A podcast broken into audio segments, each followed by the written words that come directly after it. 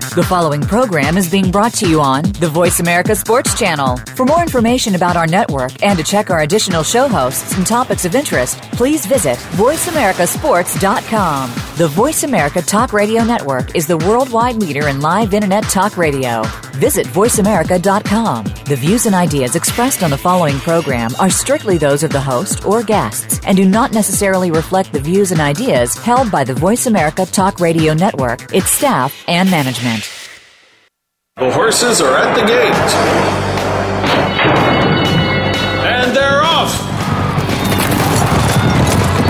Welcome to Winning Ponies. With a weekend coming up, this is the spot to be for news, handicapping, and spotlights featuring the winners behind horse racing today.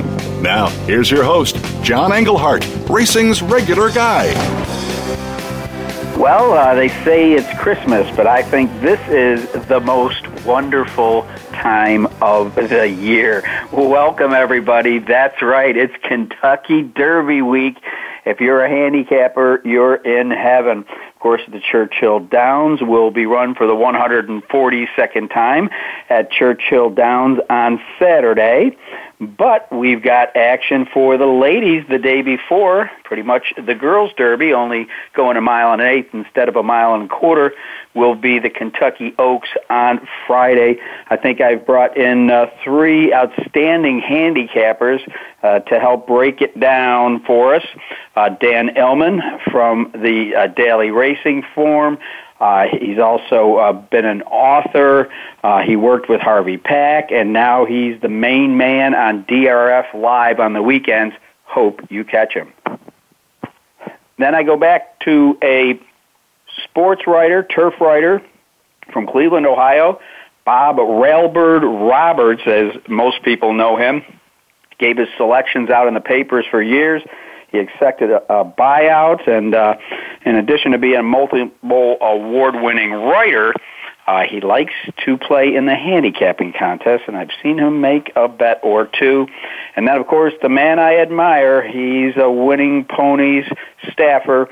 Ed Meyer will be with us. Of course, he does the uh, odds making and track announcing at Belterra Park, but he also likes to play in handicapping contests.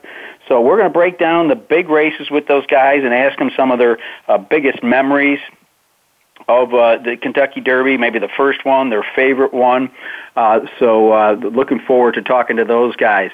Uh, moving right along, we're going to have some fun here on Winning Ponies. All you got to do is come and visit the site. We're going to give you a chance for cash or a whole bunch of winning ponies points. That's right.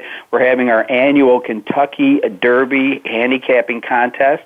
It costs nothing. Just log on to the website. First prize, we're going to put cash in your hands, $200. Second prize, 100 winning ponies points that you can use for the great products that we offer. Uh, the third spot, 75 points. Fourth, 20 points.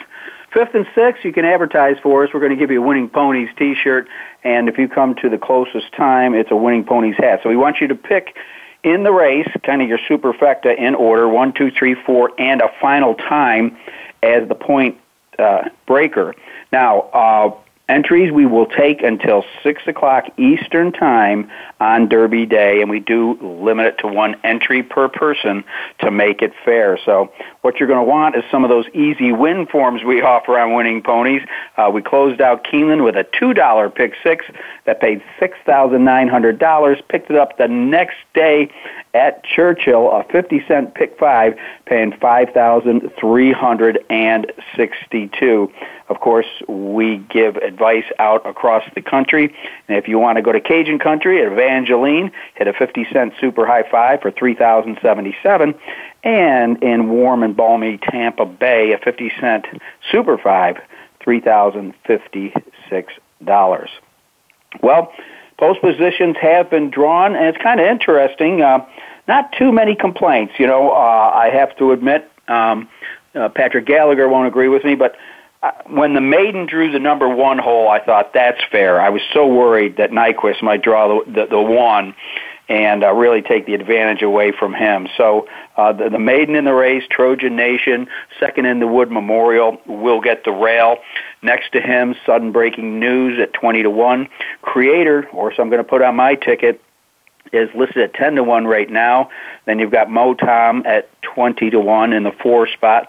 Gun Runner, I think, will be well backed at 10 to 1, the five hole. The sixth, fast closing, My Man Sam, who's only won one career race, big close in the bluegrass. Then you've got the uh, Polytrack Turf Horse, Oscar nominated at 50 to 1, longest shot in the field. The Japanese horse, who's been training kind of weirdly, Lani, a successful son of Tapit, though. And then you've got uh, track record setter Destin coming off a long layoff. Javier Castellano will be up on that 15 to 1 shot from the 9 hole. Uh, Whitmore breaks from the 10 hole. In the 11, highly touted Exaggerator, winner of the Santa Anita Derby. That would be great. First time ever brothers, Kent Desormeaux and Keith Desormeaux, would win the Kentucky Derby as a trainer and jockey. The 12 is Tom's Ready, 30 to 1. Nyquist, the slight favorite at 3 to 1 in the daily racing form. And then Mohaymen at 10 to 1. Outwork at 15 to 1, breaking from the 16 hole. Shagaf 20 to 1. Mor Spirit at 12 to 1. Gary Stevens will be up. He knows how to get to the winner's circle in the Kentucky Derby. Long Shot Majesto at 30 to 1, breaks from the 18 hole. Fast close and Brody's Cause, who won the Bluegrass, drew post number 19. And then Danzing Candy, going to have to use his speed, and I'm sure Mike Smith will, breaking from the outside number 20 hole. So that's a look at the Kentucky Derby field uh, with their odds.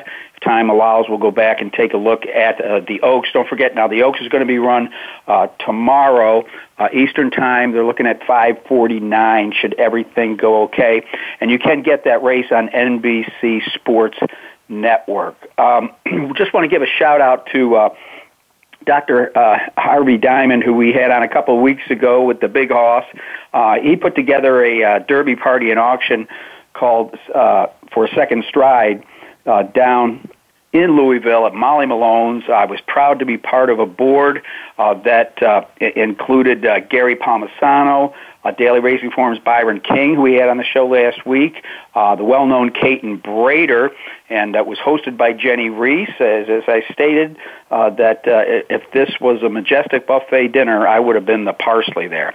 But they did have a great silent auction. So many people uh, pitched in and uh, the the items were just fantastic. So, some of the halters were unbelievable, of course, uh, including a California Chrome, uh, and an American Pharoah halter, among others.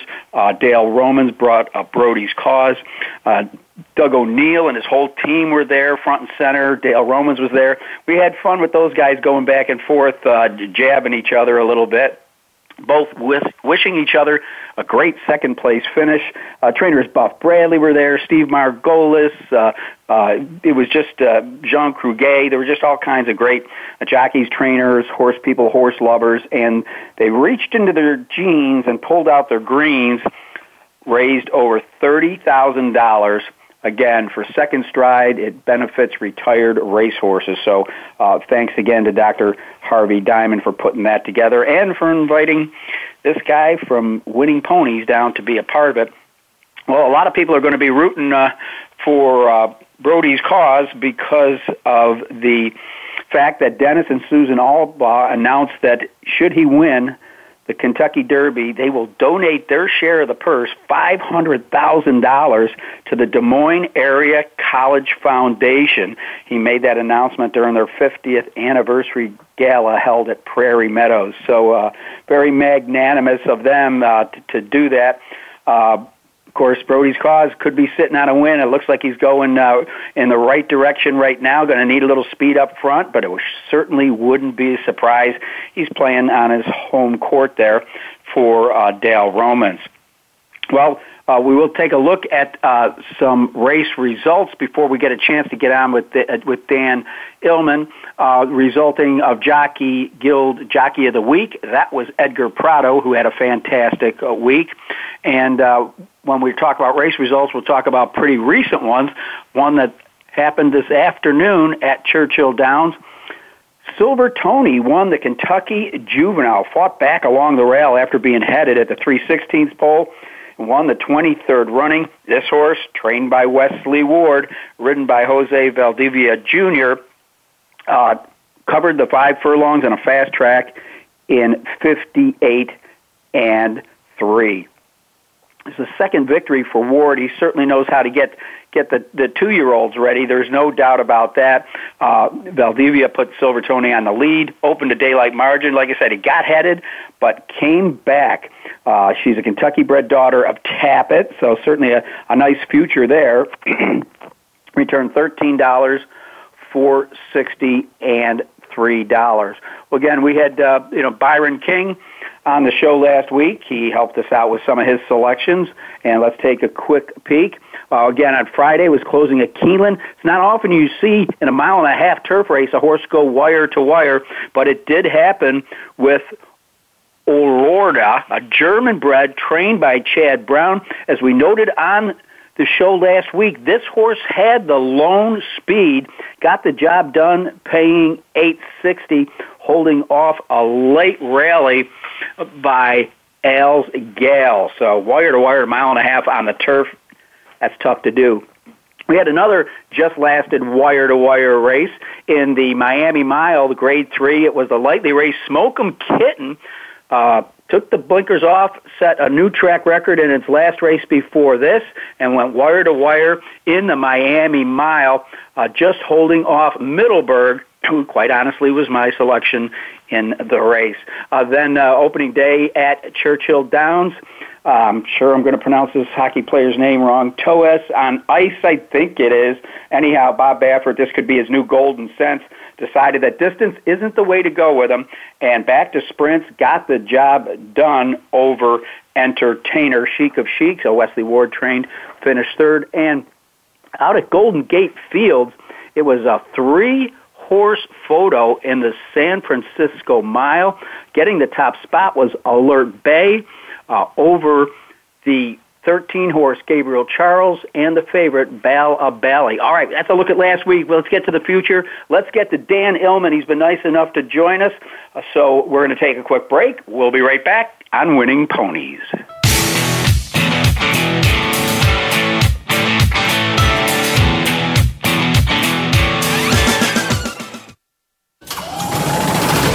The opening kickoff is a beauty. It's a fly ball deep right field. Back goes O'Neill. He's at the shot. Got it with 2.8 seconds left. to left.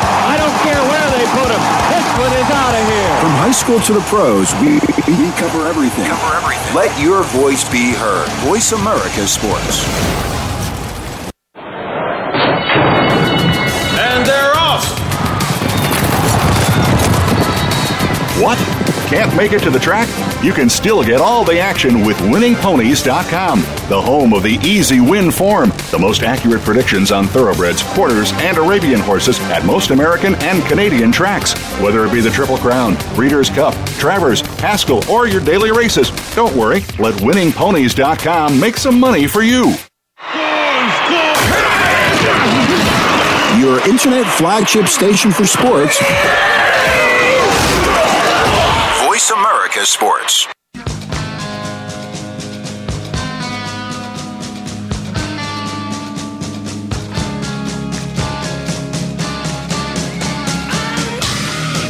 You're tuned in to Winning Ponies with your host, John Englehart. Got a tip for us? Need a tip from us? If you want to talk with John or his guests, the phone lines are now open toll free at 1 888 346 9144. That's 1 888 346 9144. Or you can send an email to show at winningponies.com. Now, back to Winning Ponies with John Englehart. All right, and back with me, one of my favorite guests. I know I might go to the well too much, but he's always genuine and saying, John, feel free to give me a call. If you go up on the Daily Racing Form site, especially around weekend times, uh, you'll be seeing previews, reviews, and live coverage of the racing on DRF Live. His name is Dan Illman, done a little bit about everything there, uh, host of the Daily Racing Form news desk. Uh, he, he's an author. Uh, what Harvey Pack was to my generation, I think Dan Illman is to, to the next. Dan, welcome to the show. Uh, it's always great talking to you, John, especially before a great event like the Kentucky Derby uh, is certainly a fantastic race once again this year. It is, you know, and uh, guys that have a passion for the sport like that, uh, uh, like yourself, um, go back in time. Answer me this: What's the first Derby you remember, or the first Derby you attended? First Derby I remember, I would have to say, you know, and this is when I was a very, very small child, but I do remember watching at my grandmother's house with my great uncle and my father watching Affirmed win the Derby in 78. And the 1st uh-huh. Derby I went to, that was a long time after that. It was Smarty Jones. I was working at the Daily Racing Form. I remember this gigantic monsoon right in between the Turf Classic and the Derby, which stranded me in the infield, and I didn't see a horse all day, and I bet Lionheart to boot. That was a disastrous Derby for me.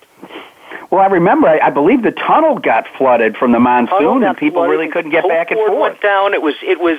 I was all wet after that race. But I, we were huddled under a tent watching the uh, the Derby in the one of the corporate areas in the infield. I remember Lionheart. Uh, you know, scooted clear for a second, and I was thinking, boy, he's, he's on his way. And Smarty Jones was just too much racehorse for him. But uh, other than the wet weather, it was a tremendous experience. The Derby, I can only imagine 170,000 people there on Saturday. Well, uh, it, it will be interesting, and it looks like the weather report's going to be awfully good, so the, the place will be packed. What I like about racing and the Kentucky Derby, Dan, is unlike the Super Bowl and the World Series and the Stanley Cup, you can always get in. You can always get a ticket. You know, you may not have a place to sit down, but it's open to everybody. I think that's a fantastic part of the Derby is it's come one, come all and it's a participation sport for the fan. I mean, you got some great equine and human athletes, of course, on the track, but if you're smarter than your friend that you take to the track or the rest of the betting public and you decipher the puzzle that's available to everybody, you can walk away with, uh, with a lot of money and you can pay for the price of admission and then some. Well, listen. Be- before we get on to the Oaks, uh, that that's going to be run on Friday uh, Eastern Time, they're talking about uh, 5:49 if all goes well. Um, great place to be is on DRF Live. You're not going to get a whole lot of sleep the next couple of days. Now it's going to be really busy, to be sure. Um, I'll be on with Matt Bernier and Mike Beer beginning 1 o'clock Eastern, live.drf.com, and we'll be handicapping. Uh, we won't be talking about silly hats, unfortunately, but we will be handicapping from 1 o'clock all the way through the Kentucky Oaks on Friday. And, of course, on Saturday, we'll begin again 1 p.m. Eastern, right before the graded stakes portion of the card, taking you through the Kentucky Derby. We'll have uh, a lot of videos from uh, all of our great handicappers in the field with their analysis, their various takes, pace, pedigree, etc. on the Derby. So it's a lot of fun, and uh, if you could join us, we'd really appreciate it. Live.drf.com, Friday and Saturday beginning 1 o'clock Eastern. I've always told everybody it's just like being in a press box with some of the, the, the best handicappers in the world. Well, uh, let's talk about the Kentucky Oaks. Obviously, this race took on a whole different shape, and it certainly drew a whole lot more entrance uh, when uh, Songbird came down with, with her. Let's just say flu for lack of a better word, uh, not being a veterinarian. So the door opens for Kentucky Oaks, and all of a sudden, some horses that were going to go one way went the other. Now, uh, I'll ask you your selections. There's several horses that I've got to see personally. Uh, Weep No More was was awesome in the, in the Ashland, and I've been watching Land Over Sea Trade. Uh, Cathryn Sophia may have distance limitations. The, the, the horse I'm really interested in that I think is everybody likes to say the word value is Lewis Bay. Now you've got to see this horse run four of its five lifetime starts. Uh, is this uh, daughter of Bernardini, who's trained by Chad Brown, pretty impressive? Oh, I think she's uh, very impressive because she has stamina, it could all come down to stamina in the Kentucky Oaks. I mean, we always talk about the Derby being a true distance test. Three-year-olds have never gone a mile and a quarter before, and very likely will never go a mile and a quarter again for most of them. In the Kentucky Oaks, a mile and an eighth is a foreign distance for most of these horses. Well, foreign except for Lewis Bay. She's tried it twice. She's won twice. She will stay all day long. And in the Gazelle last time out, I like the way that she showed a lot more tactical ability. She was closer to the pace than she was in some of her previous efforts. She's still a little bit green in the stretch, and this is going to be a big step up in class for her because the New York-based uh, fillies this year, not as good as the ones we saw at Keeneland or maybe down in South Florida. But I think if you are looking for kind of a value play, nothing wrong with Lewis Bay. You're getting a great rider in Irad Ortiz, a fantastic trainer in Chad Brown, and you know you're going to stay the trip. Well, uh, with, with that said, that she's stepping up. Who's she stepping up against? Who do you think the main competition is going to be for? Well, I think Rachel's Valentina is the horse to beat. The problem is because of her beautiful pedigree, she's a daughter of Kentucky Oaks winner and the extremely popular soon-to-be Hall of Famer Rachel Alexandra. She's going to take a lot of money, but I think Todd's managed this just right. She was no match for Songbird in the Breeders' Cup Juvenile Fillies. There's no disgrace there. The plan's been the Kentucky Oaks. He got a race center in the Ashland. I thought it was a good race. If you recall that race on paper, there were the big three there was Rachel's Valentina, there was Cathryn Sophia, and there was Carina Mia, who we'll see in the Eight Bell Stakes on Kentucky Derby weekend. Uh, and they went at it early and often because they realized, heck, who's going to come from the back? Little did they know Weep No More would get them late. I really like the way Rachel's Valentina ran. Was, she was in between horses, very game down towards the inside in the stretch. A really nice prep race, the fastest race she's ever run. I just think a great trip is coming. She's going to sit right off Paola Queen. There's no reason to think that she won't get the mile and an eighth. I wish I could be a little bit more clever, but I like Rachel's Valentina. well, I, again, I'm a huge Songbird fan, so I, I, I kind of like the two fillies that ran behind her in a Land Over Sea and uh, Mokat, who seems to be waking up. I've been watching her train recently, and uh, she, she just is you know, a picture of health down there at Keeneland. And of course, should there be a contested uh, pace, weep no more. I'm telling you, Dan, this horse came from another zip code in the Ashland Stakes. I'm not. Oh kidding. no, and Rusty Arnold's a fantastic trainer that probably doesn't get the national credit that he deserves, and he's managed this horse beautifully. She's always wanted distance as a daughter of Mineshaft ran her once as a two-year-old sprinting. Uh, really didn't get much out of her other than a nice educational effort. And since stretching her out, you've just noticed the improvement from race to race to race. And you're right. If there is a hot pace up front, she seems like the strongest deep closer. She's my second pick. Great. Well, listen, let's move on to the big one, Dan, because I only got you for about seven more minutes tops. Um, the uh, mile and a quarter Kentucky Derby. Uh, obviously, the horse with the target on its back is Nyquist, and why not? This horse comes into the race as a champion, undefeated. Uh, no horse has ever come into the Kentucky Derby with as many earnings. Uh, people are still, you know, try and try, find reasons to knock him. The connections uh, won the Kentucky Derby back in 2012. Uh, certainly, he seems like the one to beat. But let's face it, sometimes it's the now horse, and a lot of horses uh, had nice preps coming into this race. I'm wondering who you were most impressed with.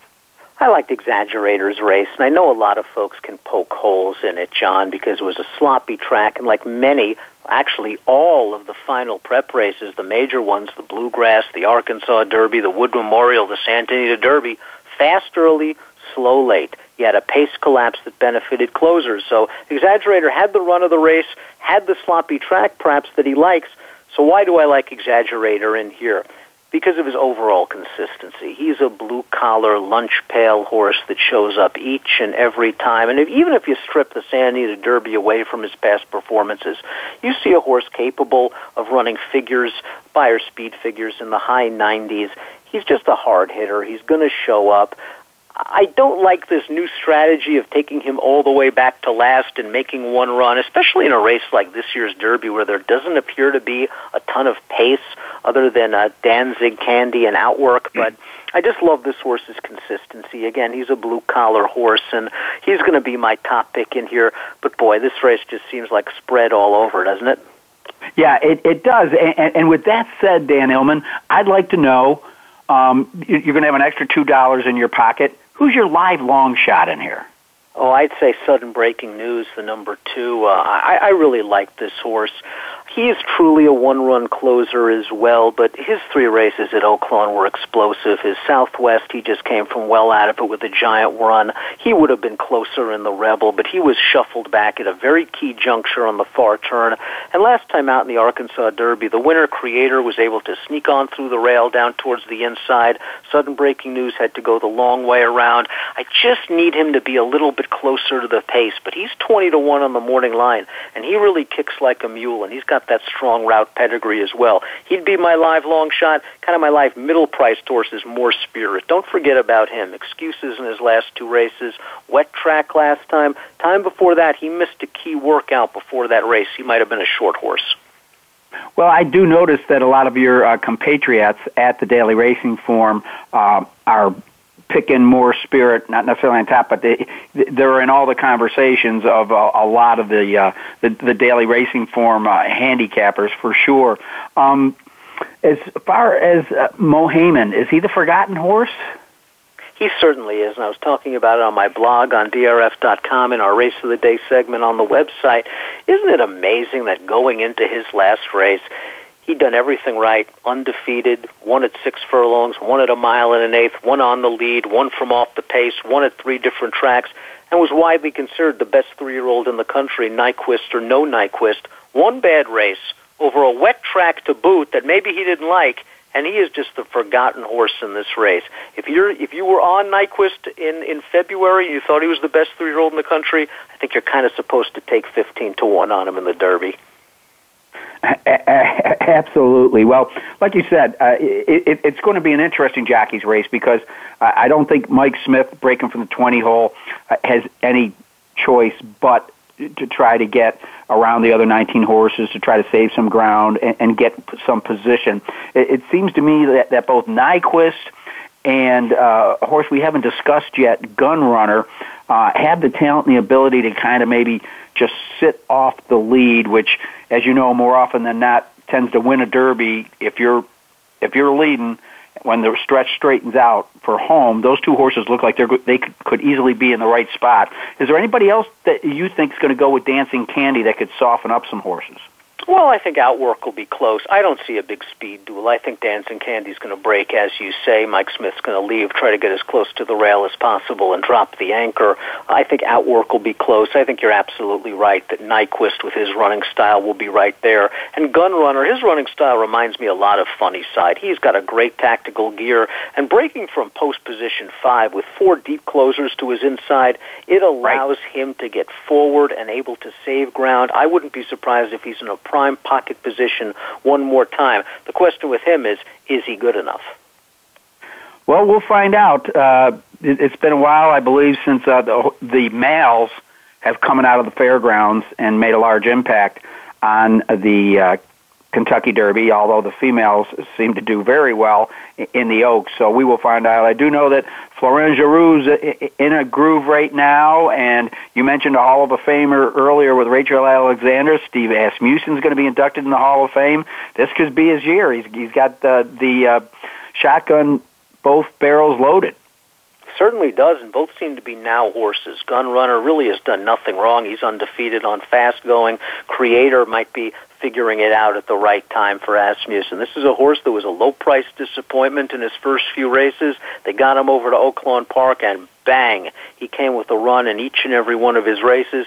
He's bred to run all day long, but he's another in a long line of horses in this race, coming out of fast early, slow late performances that might have flattered the closers. Well, Dan Illman, I can't thank you enough for uh, taking the time out on the eve of the Kentucky Oaks to be with us on Winning Ponies. One more time, what are we going to see over the next 48 hours on DRF Live? Again, Friday and Saturday afternoon, beginning 1 o'clock, live.drf.com. We'll have uh, video previews live. Myself, Mike Beer, Matt Bernier. Uh, we'll be going over all the handicapping angles for the graded stakes races, extensive talks on the Oaks and Derby as well.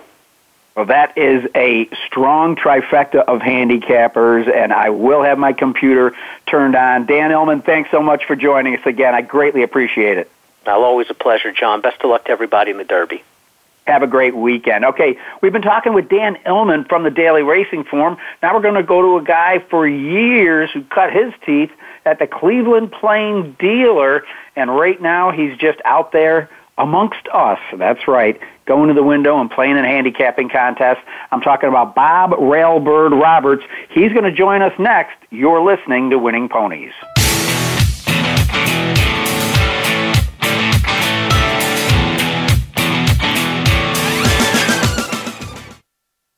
The fans now have a voice to speak their mind. No holds barred. They need to bench his ass and, and move on. I just, I just think that the coach made a mistake. All crazy. NFL, MLB, NBA, NHL. Speak up. Speak up. Or forever hold your mouth. We ain't playing around here. Voice America Sports. And they're off. What? Can't make it to the track? You can still get all the action with winningponies.com, the home of the easy win form, the most accurate predictions on thoroughbreds, quarters, and Arabian horses at most American and Canadian tracks. Whether it be the Triple Crown, Breeders' Cup, Travers, Haskell, or your daily races, don't worry, let winningponies.com make some money for you. Your internet flagship station for sports, Voice America Sports.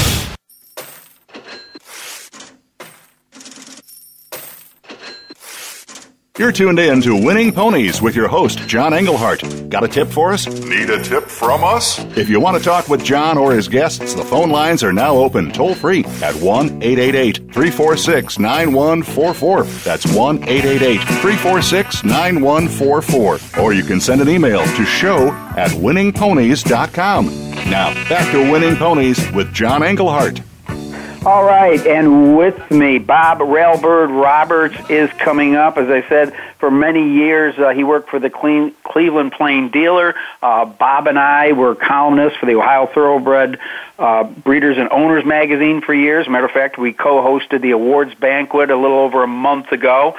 Uh, known him for many, many years. A great guy, a fun guy, a humorous guy, and a pretty damn good handicapper. Bob Roberts, how you doing, my friend? I'm doing great. I'm trying to get Derby fever, but it's a little cold in Cleveland tonight. Whoa, you're not kidding. We had a VIP party. I was with Perry Ouzts uh, and his wife Tony last night. We about froze our fingers off. It was yeah. unbelievable. Well, you know, something that kind of went under the radar, and I know that you know these people, uh, is that just the other other day, Deshawn Parker wrote his 5,000th winner.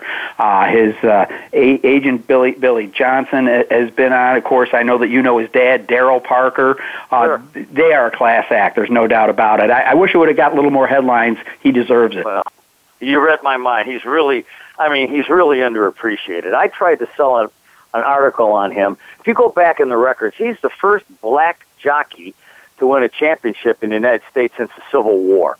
I don't think this kid has got his just due here. It's just it's not right. He should be. I even tried to put a B in the bonnet of the uh, NRT, uh, the uh, TRA. You know, they always invite the uh, Eclipse Award-winning jockey, usually a guy with the biggest purse monies, like Castellano, rightly deserved. But how about inviting the guy that wins the most races too? He worked pretty hard to get that title. Seriously, guys like uh, Russell Baze, uh, uh, uh, Perry Ouzts. I mean, right. guys like this need to be right. Mario Pino, you know, uh, these Gall, guys are still riding. Gall? Yeah. Yeah. Right. Yeah, and right. uh, I know should, right now I met a woman last week that has, has approached uh, the uh, the Hall of Fame, and she's trying to get a grassroots program going to get uh, Perry Ouzts on, on the nomination ballot. Right. She's like, how can well, nobody recognize them? He, he, I think, I believe he's had more winners than like seventy percent of the top ten guys in the Hall of Fame.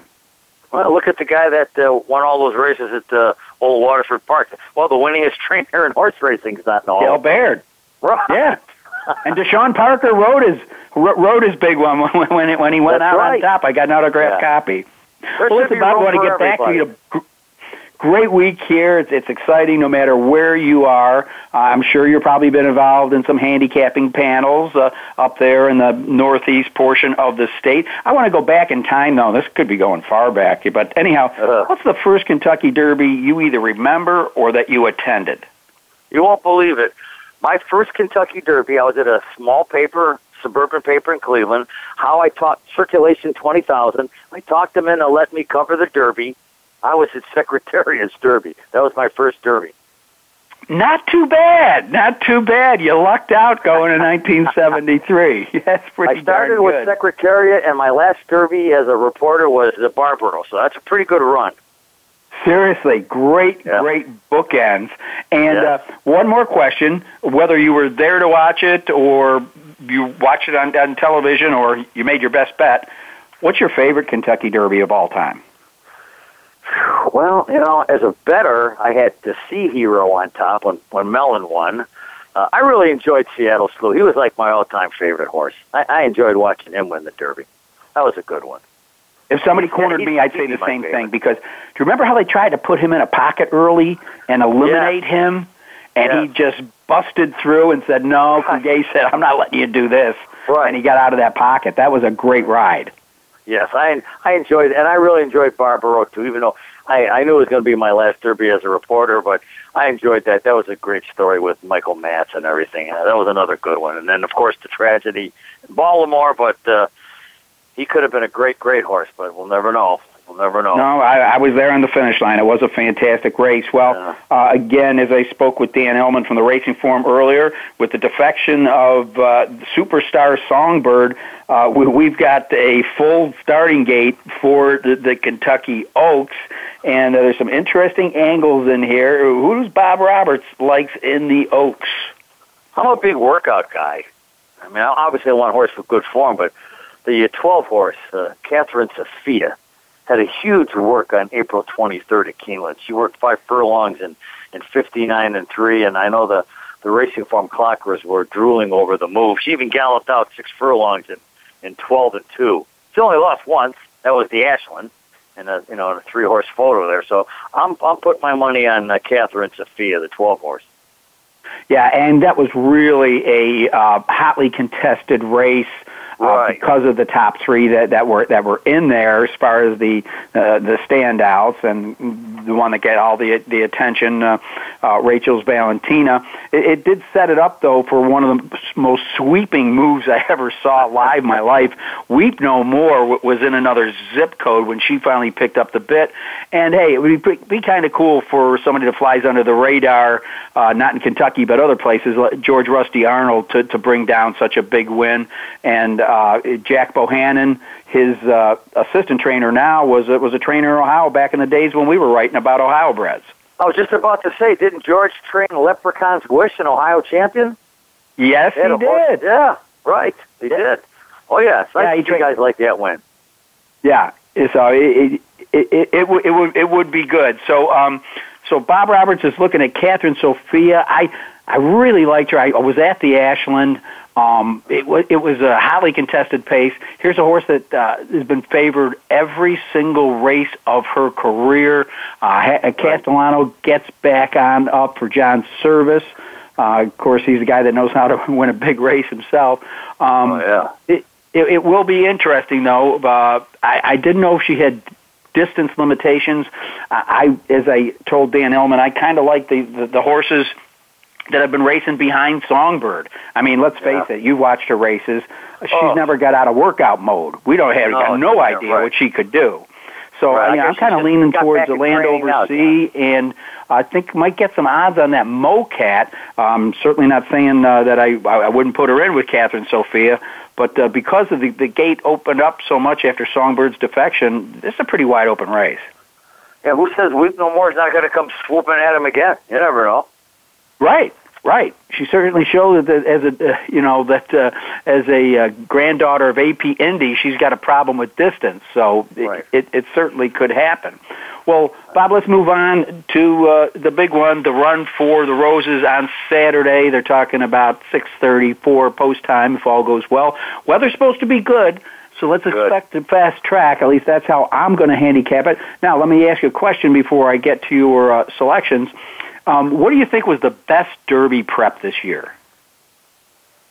Boy, you know, too bad the Santa Anita Derby was run on a sloppy track because Uh-huh. that move that Exaggerator made in that race was uh, breathtaking when he swooped him. Uh, that Well, that one said. was impressive. I, you know, I, I said that too, but it's funny. I've been reading a lot of guys, uh, which I, I try to do. A lot of people say, you know, they did a whole Trakus study on the whole thing. They're saying he, he- wasn't going that fast. The speed was just coming apart, and it made it look like he was going that fast. Well, I don't know.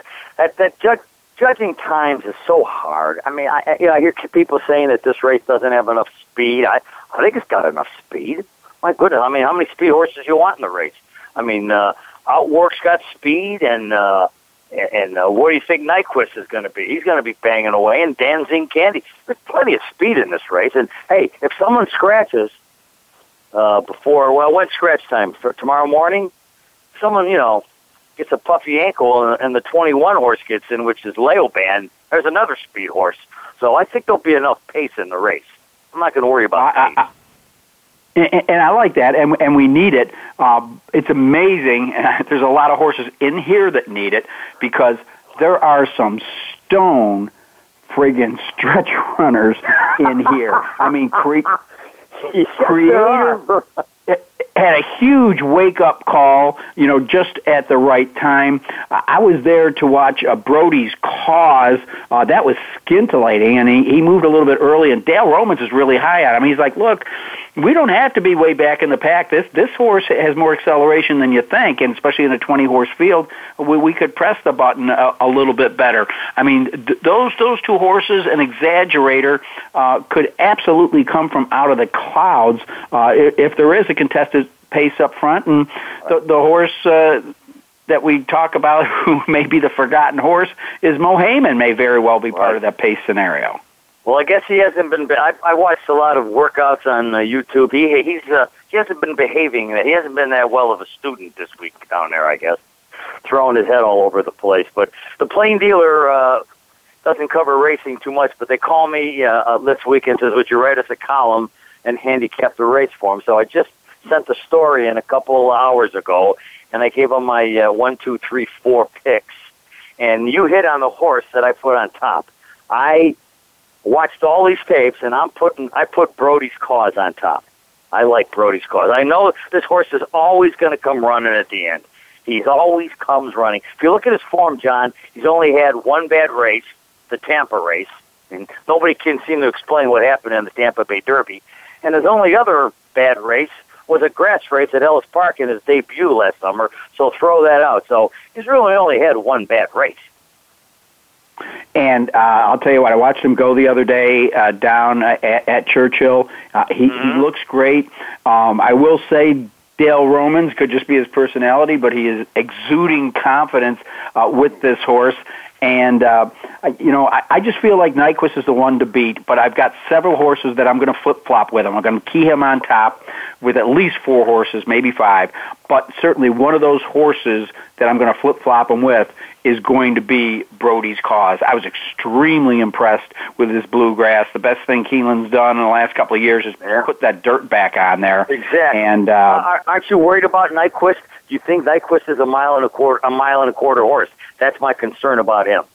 That's everybody's concern because nobody knows about Uncle Mo, but Uncle right. Mo never had the chance to go a mile and a quarter. Right. What I like about Nyquist is he, he's, you know, he's never been beat. Right. And when he puts on that that that move, you know, if he does it at the right time and gets gets a nice ride, um, he might just be right far enough in front of these uh, horses that they they can't catch him in that last sixteenth.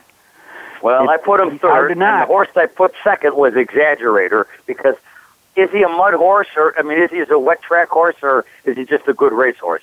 He scares me. I put him second, and uh, for as far as breeding goes, the horse I put fourth, and I'm going to play super. You know what the average super effective payoff is in the uh, Kentucky Derby the last 20 years? Eighty-eight thousand dollars for a dollar, John. For a dollar. So well, I got to play some super. Fa- I put Creator fourth. You give him a shot. I, I, I like him. I, his last race, race was scintillating, and he's one of those other four horses uh, that I'm putting it with Nyquist. Well, Bob Roberts, uh, my producer's uh, tapping on the window, telling me I got to get the heck out of here. Um, where are you going to be watching the race?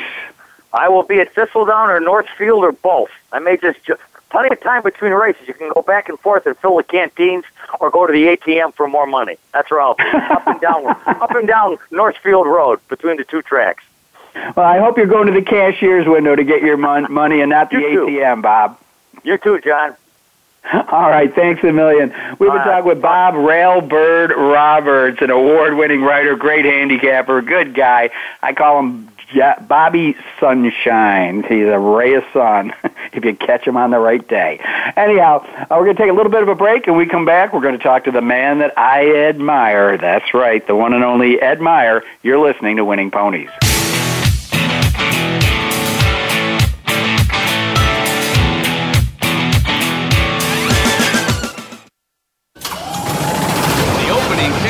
Is a beauty. There's a fly ball deep right field. Back goes O'Neill. He's Tough shot. Got it with 2.8 seconds left. to left. I don't care where they put him. This one is out of here. From high school to the pros, we, we cover everything. Cover everything. Let your voice be heard. Voice America Sports. And they're off. What? Can't make it to the track? You can still get all the action with winningponies.com, the home of the easy win form, the most accurate predictions on thoroughbreds, quarters, and Arabian horses at most American and Canadian tracks. Whether it be the Triple Crown, Breeders' Cup, Travers, Haskell, or your daily races, don't worry, let winningponies.com make some money for you. Your internet flagship station for sports. America Sports. You're tuned in to Winning Ponies with your host, John Englehart. Got a tip for us? Need a tip from us? If you want to talk with John or his guests, the phone lines are now open toll free at 1 888 346 9144. That's 1 888 346 9144. Or you can send an email to show at winningponies.com. Now, back to Winning Ponies with John Englehart.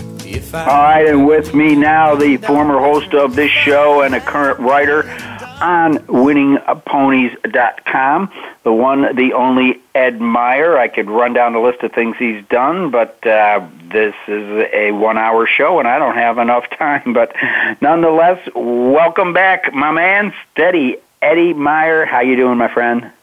John, it's always great to hear your voice. And, and you know, if you're looking for my accomplishments, you can always find them in the post office next to my photo.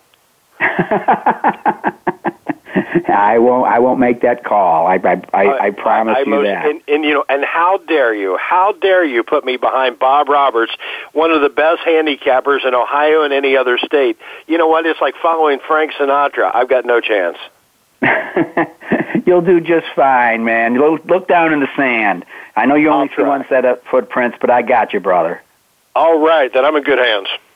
All right. Well, listen, I, I've asked uh, you know Dan Illman and Bob Roberts uh, a couple lead questions. I feel like Alec Trebek, you know, before you really start the show. Uh, with us, uh, Ed Meyer. He's an odds maker and a track announcer from Northern Kentucky, currently working at Belterra Park. Uh, Ed, I uh, want to know a little bit about you. Let me ask you this question. What was the first derby you remember seeing and the first derby you attended, whether or not they were one and the same? They were actually not one and the same. The one that I actually remember was was Secretariat. Uh, that now that's going back to really kind of knowing what was happening on TV versus which baseball team was out there first. The first one I ever really attended was I was lucky enough to actually do a radio show with Turfway Park uh, up in the old press box, which was a magnificent. It was it was the seat of plenty. It, there couldn't have been a better spot in the world, John. But uh, I have to tell you, I had so many beers that day, and I I couldn't remember actually who won the Derby that year, but I had the best time. But uh, all, all kidding aside, I, uh, the the the first real Derby that I that I really sunk my teeth into was Smarty Jones. Uh, let's party with Smarty. Well, then I was going to ask you: Is it one and the same? Was that your favorite Kentucky Derby?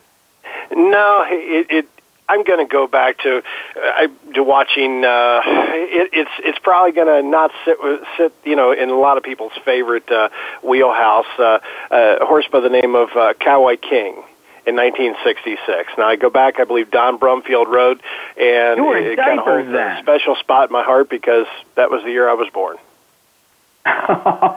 okay, well that that's more like it. I I, I know my favorite uh, w- go, was uh, Spend a Buck because I got to know the connections personally when they won uh, the Cradle Stakes at River Downs. Uh, uh, Dennis Diaz and Cam Gambolati, they were great guys. They even came back to the Cradle the next year and gave the trophy out, even though they didn't have a horse in. So it was really neat. You know, this shooting this horse on the backstretch of River Downs, and he jumps up and w- wins the the Derby Preakness, and then foregoes the Belmont to get a million dollar bonus, but nonetheless, uh, it, it was great. I also had the exacta with him and Stephan's Odyssey, which uh, wasn't too bad, if you know what I mean. Those were some magical years at River Downs, John. Uh, spend a buck, the Cherry Hill Mile. Uh, I, I believe uh, you know we were chatting about this last week about speed and how fast they were actually going.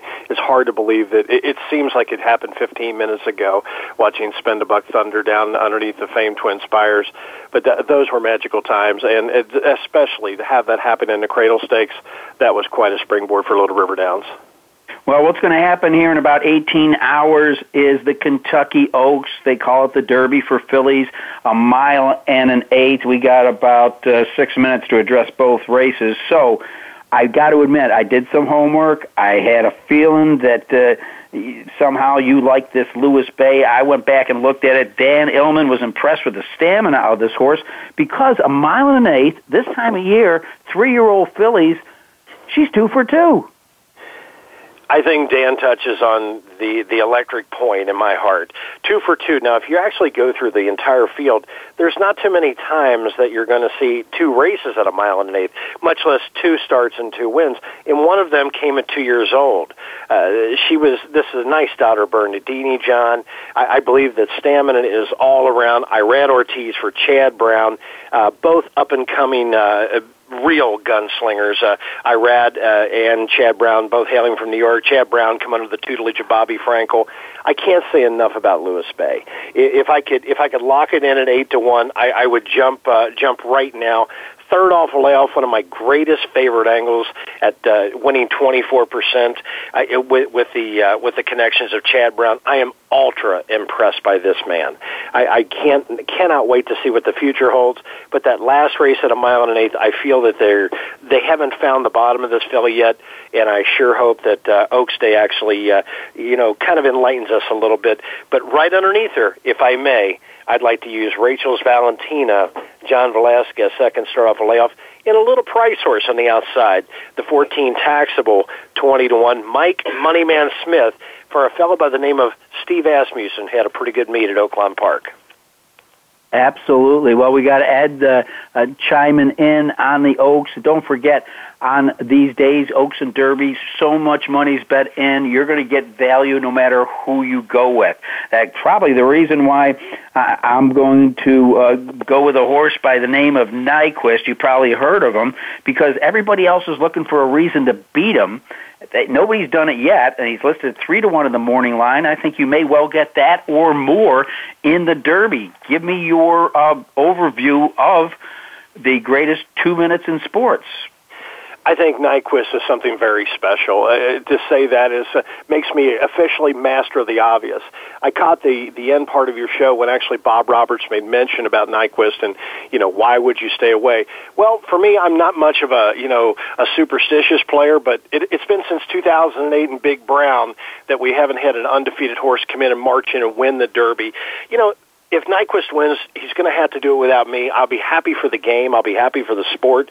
The sport definitely deserves it. The move in the Breeders' Cup Juvenile was enough for me to sell me, uh, sell me, and buy all the stock that I could with both hands. But John, I'm absolutely going to be looking elsewhere. I can't say that Nyquist can be tossed out of the gimmicks, and, and I love Bob Stat on the Superfecta, which you know this is a this is a player's day. But for me in the Derby, I love a runner by the name of Mor Spirit. Gary Moneyman Stevens or Bob Baffert. The last time they were in the 17 hole was with Point Given. There hasn't been a 17 post position winner yet. I don't believe any of that. Gary Stevens can win from the side parking lot or maybe in the grandstand in the third row. This guy knows more about the track. He's actually one for one in the money at Churchill Downs. It was Kentucky Jockey Club. It was a beautiful race. I think Mor Spirit is about as game as they come. Seven for seven in the money from seven starts. The only the only chink that I'm actually going to in the armor that I can find is it's a Pennsylvania bred. There hasn't been many, but you know what? Let's add one to the mix. What do you say? Uh, why not? And you know, uh, sooner or later, every post position is going to go. Again, you mentioned uh, Smarty Jones. Uh, no, I mean uh, Big Brown. I believe he broke from the third, came in undefeated and broke from the 13 hole, didn't he? You are correct, sir. And uh, who, who rode uh, Big Brown? Uh, a guy by the name of Kent Desormeaux that could set history by winning the Kentucky Derby for his brother Keith on Exaggerator, a horse you better have on your ticket. In fact, I will. Uh, Kent's won multiple derbies. This is this would be Keith's first Derby horse in in the big spotlight. I, he was all aglow during the post position draw, and there was not a guy that I would be happier to see than the Desormeaux brothers actually take it down. Wouldn't surprise me. The turn of foot in the Santa Anita Derby. But John, I keep coming up and scratching my noggin. Is this a wet surface runner? Which I, I have the feeling this son of Curlin could probably run short on broken glass, but and I have no doubts about Exaggerator. But I keep wondering if it, if if the skies would open up, Exaggerator would be all over my tickets on very top. We'll find out. I got to watch him train the other day. He looked awful good on a dry uh, main track. Okay, uh, got a little time left. Give me your live long shot. Live long shot. You know, I'm going to go with a little runner, and I'm going to call him the troublemaker horse.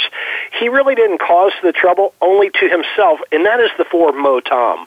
He run in the Louisiana Derby and the Risen Star, both checked badly at the 316th and the 8th pole. Check, they both looked identical. He actually pinballed right off the rail, a son of Uncle Mo. Now, I heard you speaking about Uncle Mo not being able to get a mile and a quarter, or with you and Bob, it was kind of tossing it back and forth. I'm in your corner, John. In in this Uncle Mo argument, I believe this son of Uncle Mo, Mo Tom, has something very special. Tom Amoss is one of the better conditioners out there. He's winning 32% on the year. Corey Lanerie, as, as we well got to know the years at River Downs, is about as is about as fine as a rider as it possibly comes when he used to come up and steal all the stakes. And the big plus for me, if you look on November 1 at Churchill Downs and the $80,000 street sense, you get extra points in my noggin if you've won over the Churchill surface. And this three-year-old colt by Uncle Mo has. I think Mo Tom with a little cleaner trip and maybe a little less uh, hullabaloo, I think Mo Tom can put their lights out. All right. Well, we got the long, live long shot and the regular picks of my man Ed Meyer. I want to thank you. I want to thank Bob Railbird Roberts and Dan Illman for chiming in with us tonight. Uh, got some great analysis, and Ed, I wish you nothing but the best. Uh, this is going to be an exciting 48 plus hours for sure. It sure will. And John, very quickly, get on to Winning Pony's site. They actually have a really cool handicapping contest. How do I know? My name's in there because it's really cool. It's free. There's a lot on the line there, and what a better way just to have a little fun and take a look at the product while you're there. I don't think you'll be disappointed. Absolutely. 200 in cash and plenty of points giveaway so you can get those easy win forms. Thanks, Ed Meyer, and thank you for listening. Remember, whether you play the Derby, the Oaks, or both cards, bet with your head, not over it. Thanks for listening to Winning Ponies with John Englehart. We know the information from today's show will help you at the next post. Keep listening for more next Thursday at 8 p.m. Eastern Time, 5 p.m. Pacific on the Voice America Sports Network.